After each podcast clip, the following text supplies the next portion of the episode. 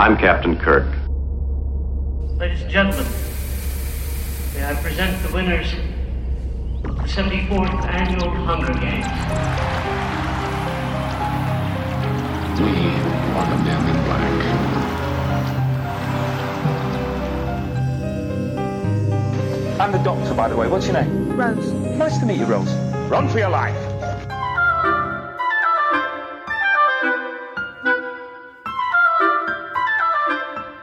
My name is Optimus Prime.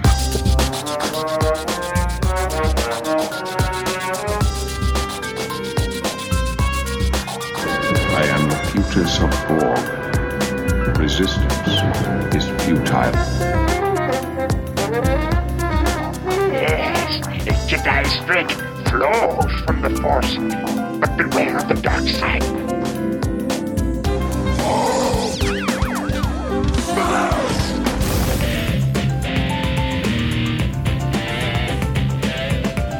Man, that's kind of catchy. It's got a nice ring to it. I mean, it's not technically accurate. It's a gold titanium alloy. I'm sorry, Dave. I'm afraid I can't do that. This is uh, Recall, and you're listening to Treks in Sci-Fi. Hello, everybody. What's happening? This is Mark Daniels from the Great Pacific Northwest, and you are listening to Treks in Sci-Fi, episode five twenty-five for Sunday, February eighth, twenty fifteen. I'm back this week with another classic science fiction movie. Today's movie was a request from Pete Foltz, aka Brompton Boy, on the Treks in Sci-Fi forum. It's an adventure movie from nineteen sixty-four. It's Robinson Crusoe on Mars, starring Paul Mantee, Victor Lundin, and Adam West. Before I get into this week's podcast, I'd like to thank Rico for giving me another opportunity to share with all of you another classic science fiction movie. I'd also like to thank everyone who took the time to listen to me today. I hope you enjoy it. With that said, I'm going to play the trailer to this movie. I'll be back after the trailer with some movie information, and then we'll get into the movie.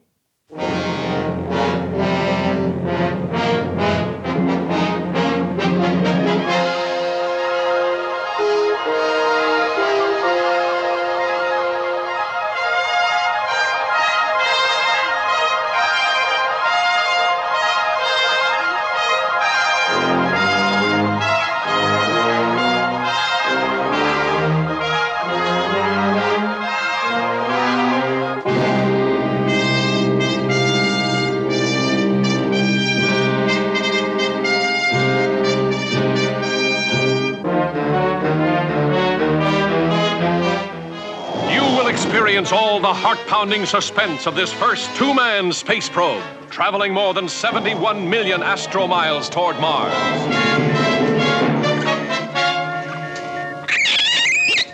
Here are all the unexpected terrors of outer space. Unidentified flying mass. Dead ahead. Collision course. Fire main retros. Firing main retros.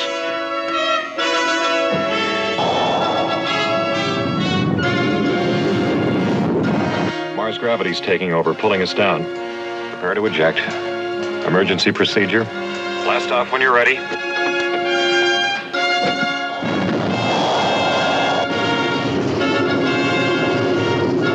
The scorching surface of the fire swamp that is Mars.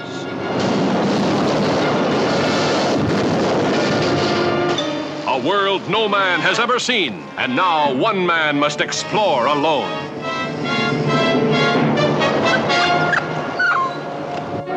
Temporary home is found. How long can a man stay alive? Now, my two most difficult problems are air and water. I have, with what's left in my tank and one reserve cylinder, enough oxygen for oh, about sixty hours. Of course, once my air gives out, water won't matter. No air to breathe, but suddenly an unexpected source of oxygen, the life-giving miracle of the yellow stones that burn like coal. Here is a modern Robinson Crusoe struggling for survival in a cruel environment. Finding water. Discovering a source of nourishment. But unable to lick the most terrifying problem of all. You've got to face the reality of being alone forever. The devastating laser beams with which spacemen from the constellation Orion excavate the rare minerals of Mars. The escaping slave worker who becomes a modern man Friday. The storm of burning ashes whose fury descends on Mars. The polar ice cap and the wild surface storms that cover the planet with freezing cold.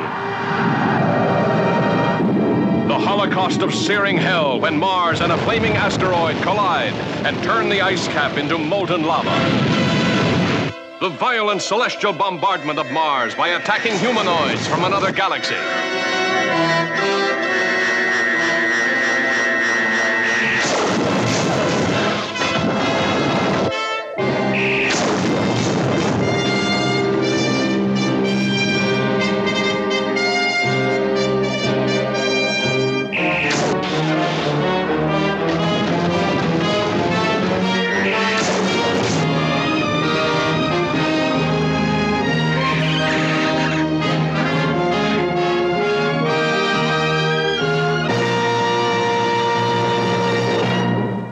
Robinson Crusoe on Mars is a science fiction retelling of the classic novel by Daniel Defoe.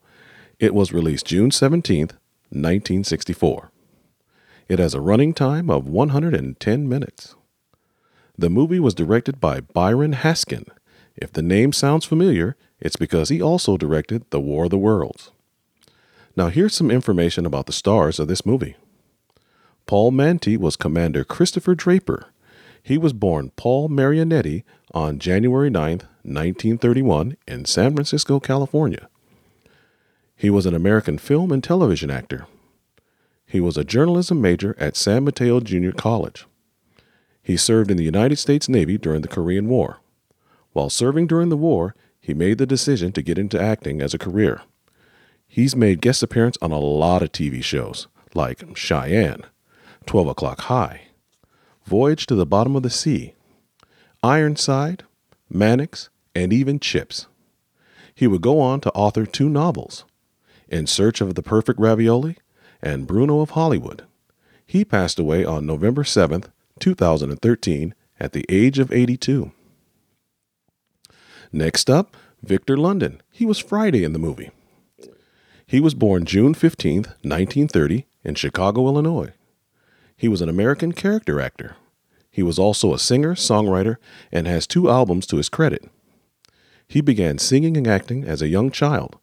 By the age of eight, he was performing in school musicals and was a member of a local band at the age of sixteen. He attended a number of colleges and universities before finally graduating from Loyola Marymount University in Los Angeles with a bachelor's degree in communication arts and literature. He will best be remembered for this movie and being the first Klingon to be shown on the original series of Star Trek. He passed away June twenty-ninth, two thousand thirteen at the age of eighty. Last but not least, Adam West. He was Colonel Dan McCready. He was born William West Anderson on September nineteenth, nineteen twenty-eight in Walla Walla, Washington.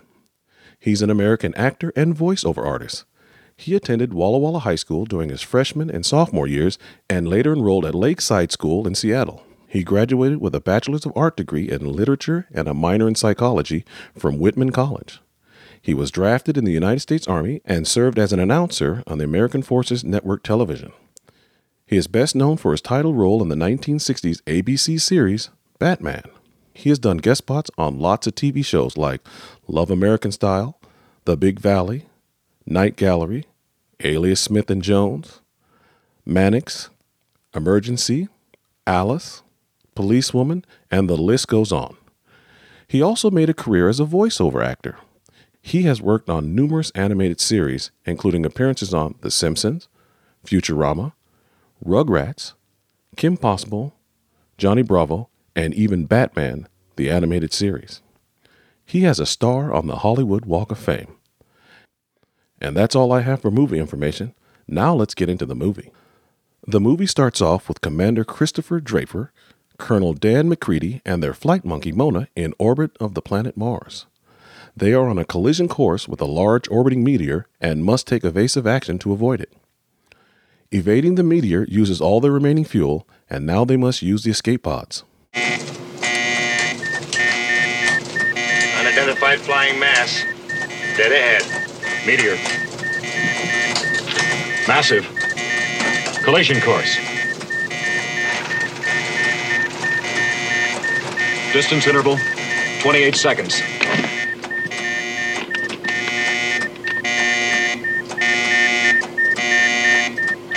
Fire main retros. Firing main retros. Which way? Fire upper retros. Firing upper retros.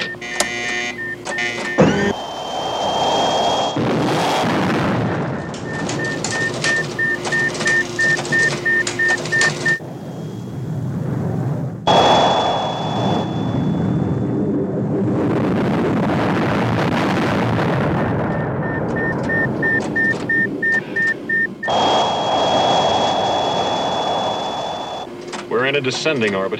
Decaying fast, my friend. Mars gravity's taking over, pulling us down. Calling NASA. Calling NASA.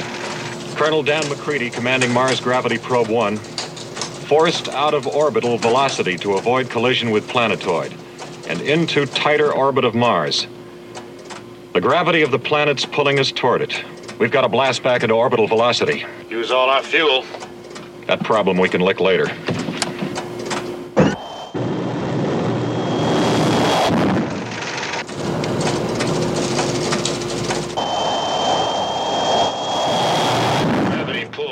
To nine point three zero. I see.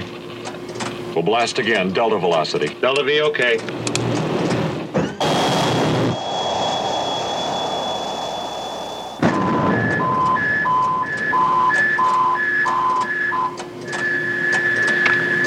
That's our fuel.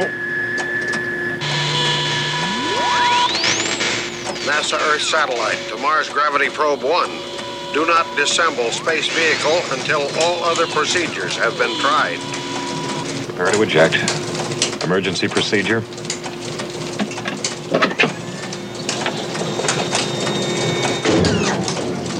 Ready, Mac. So long and good luck. Okay, kid. I'll see you when we join up. Blast off when you're ready. I'm ready. So long. Be seeing you. Commander Draper ejects first and crash lands on the surface.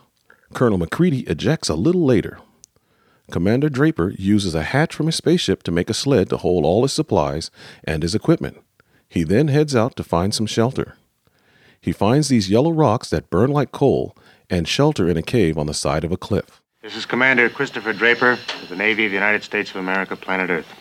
Former co-pilot Mars Gravity Probe one. On our third orbit of this planet, we took evasive action to avoid collision with a meteor and were forced into dangerous gravitational pull of Mars. We were forced to abandon ship. As of now, the vehicle frame is still orbiting Mars. Seems to have established gravitational balance. We ejected capsule without incident. Colonel Dan McCready ejecting after I did. I'll set out to look for him tomorrow. From all indications, he should be on the other side of a high range of rocky peaks to the west. Now, my two most difficult problems are air and water. I have, with what's left in my tank and one reserve cylinder, enough oxygen for, oh, about sixty hours, depending, of course, on how much I exert myself. My first discovery was that the air on Mars is far too thin to support human life.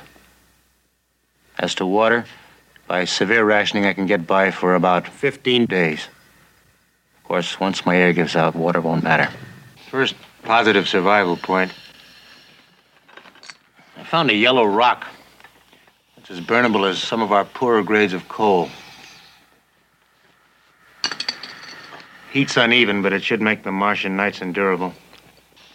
I feel a little bit like Columbus, set down in a strange, new land full of new wonders, new discoveries. It's a challenge, all right. Challenge to my training. Sometimes challenges can get mighty big. But I'm going to stay alive, believe me. That's for the morale officer. Later that night, Commander Draper wakes from his sleep gasping for air when the oxygen in a cylinder runs out. Well, I've licked the heat and shelter problem. Breathing, that's a different story. Moving about, exerting myself, I found that I can breathe the air of Mars for about oh, twelve to fifteen minutes before I need to take air from my tank for a booster. Lying down, asleep, inactive, I can get by for an hour before taking a booster. In this way, with some discomfort, I can conserve my oxygen supply. At the most optimistic appraisal, I have fifty or so hours of life left, God willing. The problem is sleeping. If I don't wake up in time to renew my air supply, it's hearts and flowers. Got to make some kind of alarm device, safeguard myself. Tomorrow, and morning's only a couple of hours away, I'm going to rejoin Mac. Little old Mac. I bet he's got these problems licked. The next day, Commander Draper sets out to find Colonel McCready. He spots something in the distance. It turns out to be the wreckage of Colonel McCready's escape pod. He finds the body of Colonel McCready inside the wreckage. He buries the colonel's body and discovers that Mona, the flight test monkey, has survived the crash. Commander Draper and Mona head back to the cave. Commander Draper is exhausted and out of oxygen when they arrive at the cave. He passes out due to a lack of oxygen. He later awakens and discovers that the yellow rocks produce oxygen when heated. Well, you can scratch signature. I found an answer that saved my life temporarily. These yellow stones that burn like coal. I've been wondering about this a lot. Where do they get the oxygen to burn? It must be similar to solid rocket fuel with its own built-in oxygen. Heat and flame release it. It's breathable. I've got to find some way to store it. As far as life on this planet, I've seen no sign of any other living thing anywhere. Yet. With water running low, Commander Draper finds water when he follows Mona and falls into a cave with an underground spring. He also finds edible plant sausage that grows underneath the water. Mona the monkey spends most of her days off somewhere. Where she goes, I have no idea. Thank God she doesn't seem to need or want water. I've offered it to her every day. I'm on strict rationing myself, and even then I'll be out of water in a few days. Well, I've now been on Mars for two weeks. I've tried on several occasions to talk down the wreck of our space vehicle, the Eleanor M. I can't break it out of Mars' gravity grip. It answers electronically, but the jets don't fire. No fuel left.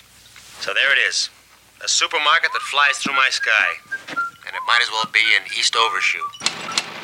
You can say that again, brother. Commander Draper makes a stew with the plant sausage and gives himself a case of food poisoning. During a fever dream, he imagines that his co-pilot, Colonel McCready, pays him a visit, but doesn't talk to him. He wakes from the dream when his oxygen alarm goes off. A guy can lick the problems of heat, water, shelter, food. I know, I've done it. And here's the hairiest problem of all. Isolation. Being alone. Boy, here's where he'll crack. Here's where he'll go under. I know, I know, I had great training, including two months in the isolation chamber. But when I was in that chamber, I knew I was coming out. I knew I'd be with people again. But up here on Mars, you gotta face the reality of being alone forever. On one of his excursions, he finds a burial mound. After a little digging, he finds a skeleton with a thick black band around its wrist and a hole in the skull. Commander Draper determines that the person was murdered, and he destroys all evidence of his existence, including destroying his own orbiting spaceship. One night, he observes a spaceship land in the distance. He goes to investigate the spaceship and finds an alien mining operation. The aliens are using slave labor to mine the ore. One of the slaves escapes and runs into Commander Draper. The alien ship blasts the areas as the two escape. Commander Draper and the alien slave return to his cave. The alien slave has black bands on its wrists, just like the skeleton that Commander Draper found at the burial mound. An interplanetary space vehicle made a landing, like no space vehicle I've ever seen on Earth. From what I see from my videotape, it was manned by some animated beings, obviously from some planet other than Mars. They're here apparently on an ore-gathering expedition. They mine electronically by remote control. They also use slaves, and they handle them electronically. One of them escaped. He's with me. And I'm trying to establish communication with him. He's pretty much like an Earth being, except he's completely mute. And for all I know, deaf.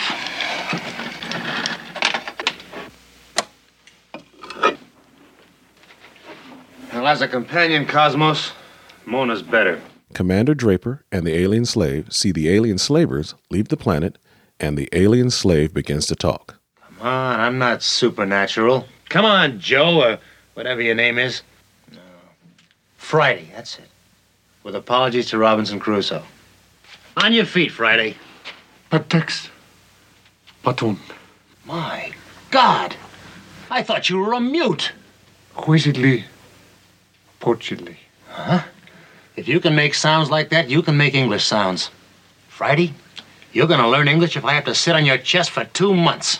Commander Draper and Friday return to the mining site, only to discover that the alien slavers have killed all the slaves and taken their air pills.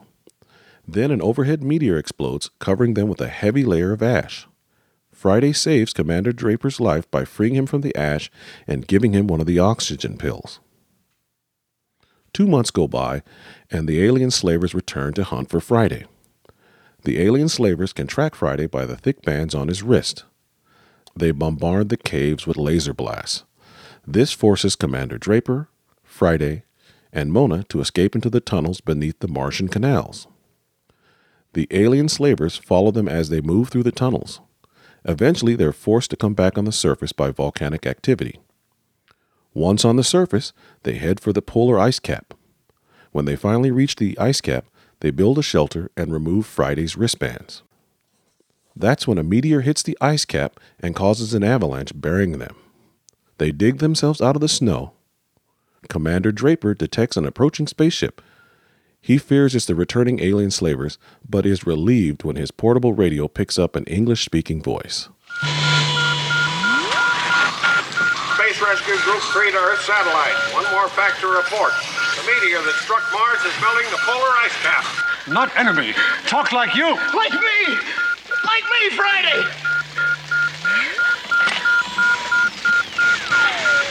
Uh, this is Commander Christopher Draper of the United States Navy. My God, a voice from Mars! The movie ends with Commander Draper and Friday watching the landing of the rescue capsule. And that's the end of the movie. Now it's time for some movie trivia. The air pills were stock M and M's, while the sausages harvested from the Martian plants were pepperoni. Many of the scenes of the Martian surface were filmed at Zabriskie Point in Death Valley, California. The aliens are seen dressed in spacesuits from Destination Moon. The alien spacecraft were reworked Martian war machines from the War of the Worlds. Female simian astronaut Mona was played by a male woolly monkey named Barney, who wore fur trunks to conceal his unmentionables. The voice of the astronaut in the Earth rescue vessel is provided by director Byron Haskin. That's all I have for trivia. Here are my comments about the movie. I watched the two thousand seven Criterion Collection Edition D V D. The picture and sound quality are excellent. The D V D comes with loads of bonus features. It comes with an audio commentary from the screenwriter Ib Melchor, actors Paul Mantee and Victor Lundin, special effects designer Al Nazaki, and director Byron Haskin. It also comes with a featurette called Destination Moon, a theatrical trailer, a thirteen-page booklet, and a music video from Victor Lundin. I think they did an excellent job in bringing this classic story into the twentieth century. Instead of being marooned on an island, he's marooned on a planet. He still has to find shelter, food, water, and heat. But being on Mars, there's a different element. Now he has to find air because there's no, not a breathable atmosphere on Mars. Um, I think that Paul Mantee and Victor Lundin did an excellent job in this movie. They were totally believable. The location was perfect. Death Valley looks like a lifeless planet. there is a couple things that made me laugh during the movie. It was like when Commander Draper crashes on a planet and he hears a strange noise from the back of the ship, and he pulls out this gun, and it's got a huge barrel on it. I mean, it's like a foot long. And when he pulls it out, I, I kind of expected a flag to come out of it and go bang, something like that. But you, you got to see it. Um, then there was the sausage plants. You know, he, he finds the water, and then there's some plants growing in the water. And I remember as a kid looking at it, that looks like pepperoni. And you know what? I was right. Another cool thing was the oxygen pills. It reminded me, I'm dating myself now, it reminded me of Oxygum from Marine Boy. And I know Pete and Rico and those of us of a certain age remember Marine Boy. So we're old. The Omnicom was pretty cool. That's the uh, his communication device. It did video. It did audio. I always thought that was very cool, and I wanted one when I was a kid. Um, the one thing that took me out of the movie was the reuse of props from other science fiction movies and T V shows, like the the spaceships. Well, they were reworked Martian war machines from the War of the World. Um, the giant meteor, that's from uh, Conquest of Space.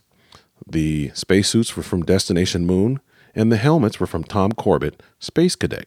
And when you look at that stuff and you're watching the movie, it takes you out of the movie for a second because you go, oh, yeah, that's the War of the Worlds spaceship, and you kind of get lost. But that's my only complaint. Other than that, this is a great movie. If you like this movie, you need to see Enemy Mine with Dennis Quaid and Louis Gossett Junior Some would say it's a remake of Robinson Crusoe on Mars. I would recommend this movie to science fiction fans of all ages. It's a great movie. On a scale from one to ten, I'll give this movie a nine out of ten. And that's it for this week's podcast. Before I end this week's podcast, I'd like to thank Rico again for giving me this opportunity to share with all of you another classic science fiction movie. I'd also like to thank everyone who took the time to listen to me today. I hope you enjoyed it. Rico will be back next week with Kenny, and they will be covering the movie Harry Potter and the Chamber of Secrets. I'll end this week's podcast with Victor Lundin singing Robinson Crusoe on Mars from the music video of the same name. Everyone take care. This is M five, signing off. When I was a little boy, my daddy took me to a science fiction movie. When it was over, he said, "When you grow up, my son, what do you want to be?" Without hesitation, I told him I wanted to be an astronaut in outer space, exploring the galaxy. He put his hand on my shoulder and pointed up to the stars. "If you get there before me, I'll meet you on the planet Mars."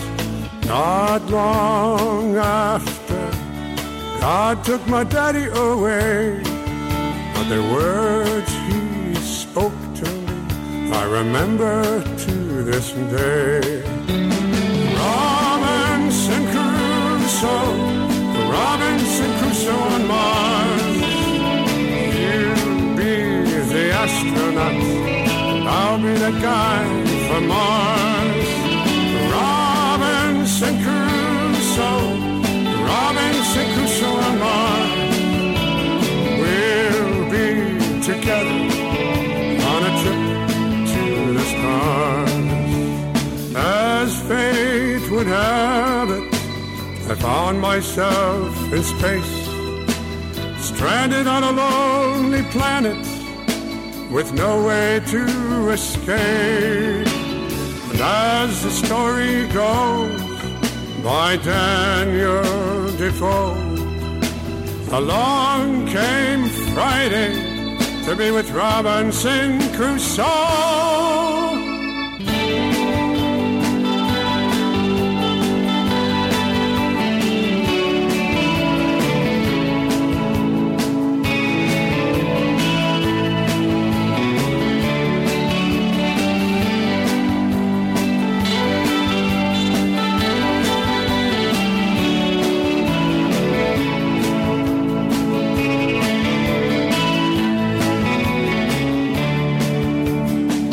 When I thought we would die, a rescue ship flash by to save Friday and me, and I prowl the woolly monkey.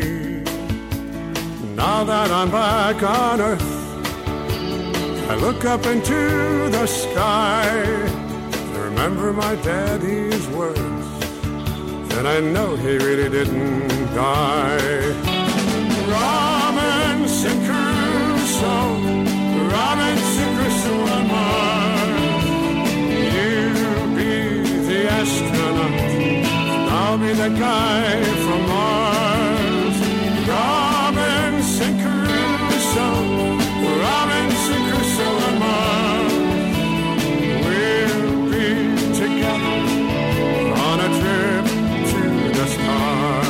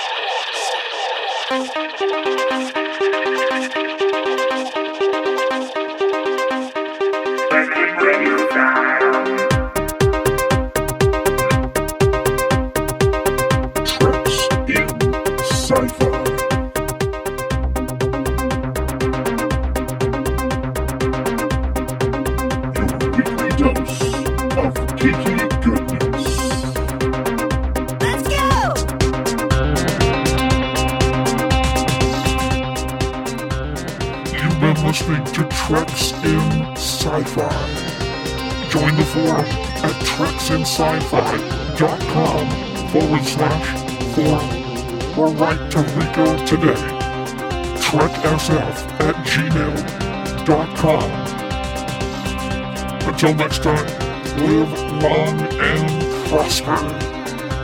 Treks in Silence.